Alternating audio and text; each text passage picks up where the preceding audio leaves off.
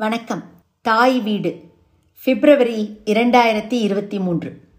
முறியும் உறவுகள். எழுதியவர் ஓவியர் ஜீவா. வாசிப்பவர் சுதா கிருஷ்ணமூர்த்தி மனித உறவுகளுக்கும் மனிதர்களின் சிந்தையில் உதிக்கும் பல்வேறு உணர்ச்சிகளுக்கும் எந்த எளிய விளக்கங்களையும் யாரும் தந்திருக்கிறார்களா என்று தெரியாது. சமூகம் என்ற பெரும் பரப்பில் நிலவி வரும் சக மனித உறவு சார்ந்த விஷயங்களை எல்லா திரைப்படங்களும் சித்தரிக்க முயல்வதில்லை. சமீபத்தில் கண்ட இரு திரைப்படங்கள் இவை சார்ந்த அனுபவத்தை தந்ததாக உணர்ந்தேன். இரண்டும் தமிழ் திரைப்படங்கள் இல்லை. சவுதி வெள்ளக்கா ஒரு மலையாள திரைப்படம். சமீப காலங்களில் சராசரி மனிதர்களின் உணர்வுகளையும் வாழ்க்கை சித்திரங்களையும் கலையழகோடும் மிக இயற்கையாகவும் சித்தரிப்பதில் மலையாள திரைப்படங்கள் முன்னணியில் இருக்கின்றன. மேட்டனி ஐடல்ஸ் என்று அழைக்கப்படும் பெரும் நட்சத்திரங்களை சிலரே நாடுகின்றனர். எளிய ஒப்பனையற்ற முகங்களும் நல்ல திரைக்கதையும் போதும் என்று ஏராளமான இளைஞர்கள் இயக்குநர்களாக களமிறங்கியிருக்கின்றனர். சவுதி வெள்ளக்கா. ஒரு இஸ்லாமிய மூதாட்டியை முக்கிய கதாபாத்திரமாக வைத்து திரைக்கதையை அவரை சுற்றி படருமாறு அமைத்திருக்கின்றனர். படத்தின் ஆரம்பத்தில் இந்த மூதாட்டியை யாரோ ஒரு துணை பாத்திரம் என்று கடந்து போகும் அளவுக்குத்தான் காட்டப்படுகிறது. அதற்கு ஒரு முக்கிய காரணமும் இருக்கிறது. ஆயிஷா ராவுத்தர் என்ற அந்த வேடத்தில் நடிப்பவர் தேவி வர்மா என்ற எண்பத்தி ஐந்து வயது முதியவர். அவருக்கு இதுதான் முதல் திரைப்படமே. கதை போக்கை சொன்னால்தான் கொஞ்சம் புரியும். சவுதி என்பது ஏதோ ஒரு வளைகுடா நாட்டில் உள்ளதல்ல. கொச்சி நகரத்தில் சாதாரணர்கள் வாழும் ஒரு பகுதி. கேரளத்தின் பல பகுதிகள் போல வேறுபட்ட மதங்களை சேர்ந்தவர்கள் ஒன்றாக வாழும் பகுதி. ஆயிஷா ராவுத்தர் தன் மகன் குடும்பத்தோடு இங்கே வசிப்பவர். கொஞ்சம் முசுடும் வீண் பிடிவாதமும் கலந்த கதாபாத்திரம். மருமகளிடம் சரியான உறவில்லை. தன்னை நேசிக்கும் அப்பாவி மகனிடம் கூட இன்முகம் காட்டாதவள். தள்ளாத வயதிலும் ரேஷன் கடைக்கு மண்ணெண்ணெய் வாங்கச் செல்லும் பிடிவாதக்காரி. அக்கம் பக்கத்து குழந்தைகளிடம் கூட கடுகடுப்பை காட்டுபவள். ஒரு நாள் அவள் நடந்து வரும்போது மொட்டை மாடியில் விளையாடிக் கொண்டிருந்த குழந்தைகள் வீசும் ஒரு சிறிய வெள்ளக்கா அதாவது மிகச்சிறிய வடிவிலான தேங்காய் அவள் மீது விடுகிறது கொச்சங்காய் என்று கூட இதை அழைப்பார்கள். மாடிக்கு விரைந்து வந்து குழந்தைகளிடம் கோபத்தை காட்டுகிறாள். வீசியது சிறுவன் அபிலாஷ் என்று அறிந்து அவனை அறைகிறாள். நீண்ட நாட்களாக ஆடிக்கொண்டிருந்த பல்லும் உடைந்து அவசர சிகிச்சை பிரிவில் சேர்க்கப்படுகிறான் அந்த சிறுவன். கோபம் குறைந்த மூதாட்டி அந்த சிறுவனை பார்க்க கையில் பன்பொதியுடன் மருத்துவமனைக்கு வர அவன் பெற்றோர்கள் கடும் கோபம் அடைகிறார்கள். அக்கம் பக்கத்தினருடன் ஏற்படும் ஒரு சிறு பிரச்சனைக்கு பிறகு அவன் பெற்றோர் மைனர் சிறுவனை அடித்து காயப்படுத்தியதாக மூதாட்டி மீது காவல்துறையில் புகார் அளிக்கின்றனர். காவலர்கள் பாட்டியை காவல் நிலையத்திற்கு அழைத்து செல்கின்றனர்.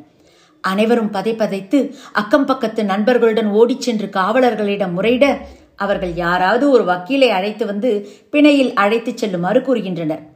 போலீசாருக்கும் இது ஒரு தலைவலி அல்லவா? இதை தொடரும் காட்சிகள் பெரும் அங்கதச்சுவையுடன் நகர்ந்து செல்கின்றன. நள்ளிரவில் வர மறுக்கும் வழக்குரைஞர் குற்றம் சாட்டப்பட்டவர் ஒரு மூதாட்டி என்று அறிந்த பின் வர ஒப்புக்கொள்கிறார். அடுத்தது ஜாமீன் தர வேண்டிய நீதிபதி. அவர் வீட்டுக்கு அம்மையாரை ரிமாண்ட் செய்ய போலீஸ் அழைத்துச் செல்ல கூடவே வழக்குரைஞர் சகிதம் ஜாமீன் எடுக்க இந்த குழுவினரும் செல்கிறார்கள். அங்கோ நீதிபதியின் மனைவி இவர்கள் அனைவரையும் நள்ளிரவில் அழைப்பு மணி அடித்ததற்காக திட்டி தீர்க்கிறாள். பிறகுதான் தெரிகிறது மனைவியின் ஏச்சு பொறுக்காமல் வழக்கம் போல நீதிபதி கம்பி நீட்டியிருக்கிறார் என்று.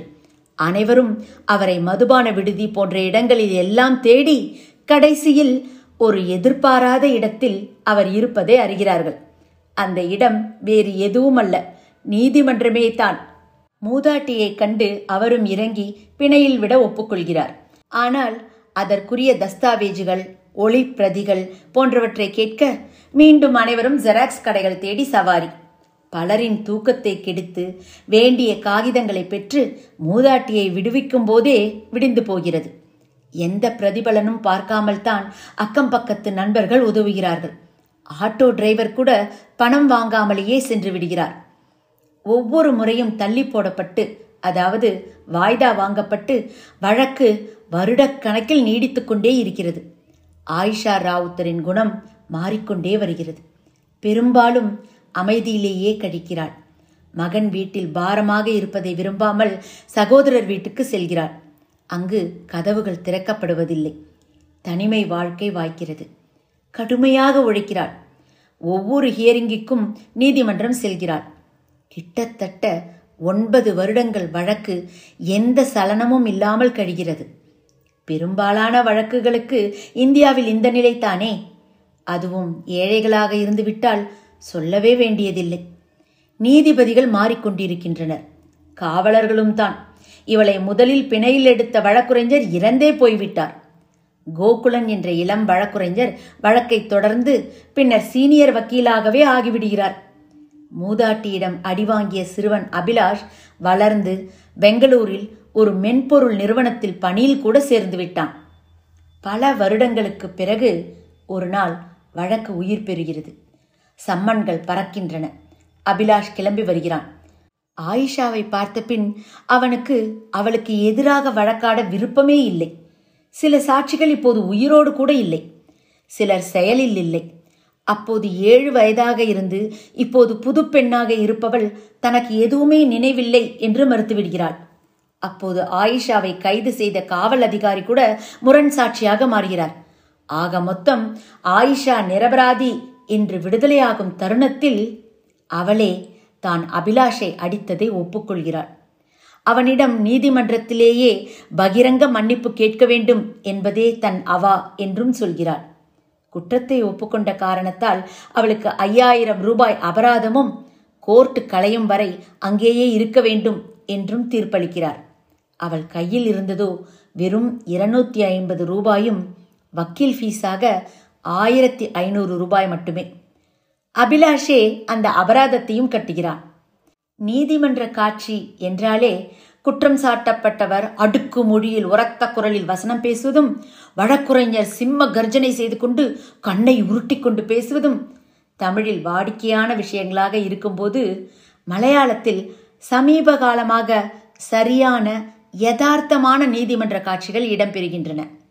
சமீபத்தில் வெளியான இன்னா தான் கேஸ் கொடு ஜெய ஜெய ஹே படங்களை தொடர்ந்து இந்த சவுதி வெள்ளக்காவும் அருமையாக நீதிமன்ற காட்சிகளை சித்தரிக்கிறது. இந்திய நீதிமன்ற நடைமுறையை எல்லலுடன் விமர்சித்திருக்கிறது. காவல் நிலைய காட்சிகளும் வெகு இயற்கையாக அமைக்கப்பட்டிருக்கின்றன.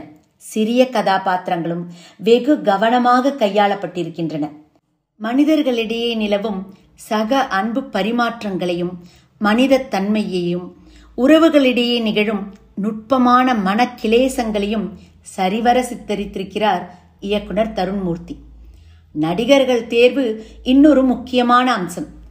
ஆயிஷா ராவுத்தராக வரும் தேவி வர்மா ஒரு இஸ்லாமிய முதிய பெண்மணியின் பத்து பதினைந்து ஆண்டுகால மாற்றங்களை அற்புதமாக பிரதிபலித்திருக்கிறார்.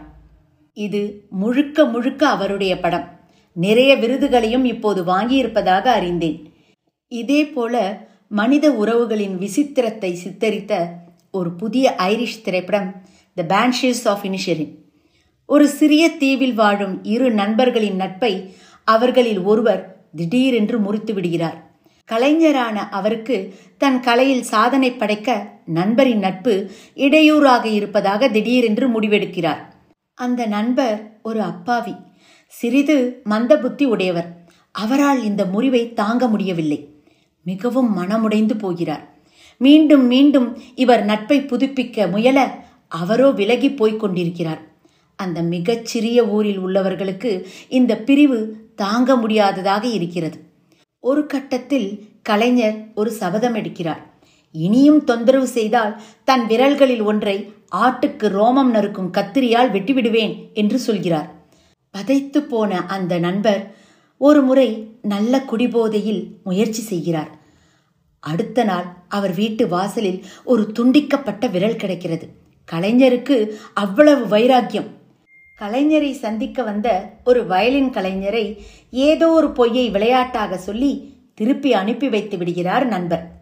ஒரு நாள் கலைஞர் நண்பரிடம் தான் தனது கனவு பாடலான த பேன்ஷீஸ் ஆஃப் இனிஷரின் பாடலை இசையமைத்து வைத்திருப்பதாக பெருமையாக சொல்கிறார்.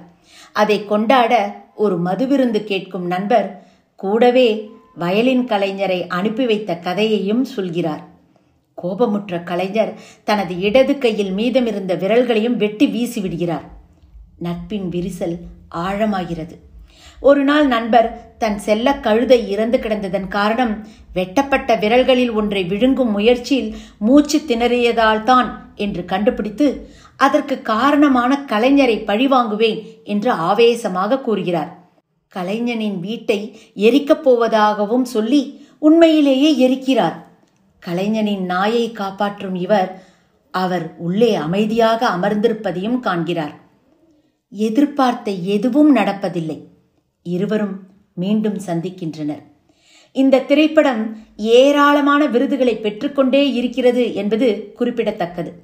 மனித உறவுகளின் ஆழங்களை இரண்டு திரைப்படங்களுமே அலசுகின்றன. நிறைய கேள்விகளுக்கு பதில் இல்லை. பல குழப்பங்களுக்கும் மனமாச்சரியங்களுக்கும் காரணங்கள் புரிவதே இல்லை. ஆனால் இரண்டு படங்களுமே திரைப்பட ஆர்வலர்கள் தவறவிடக்கூடாதவை நன்றி வணக்கம்.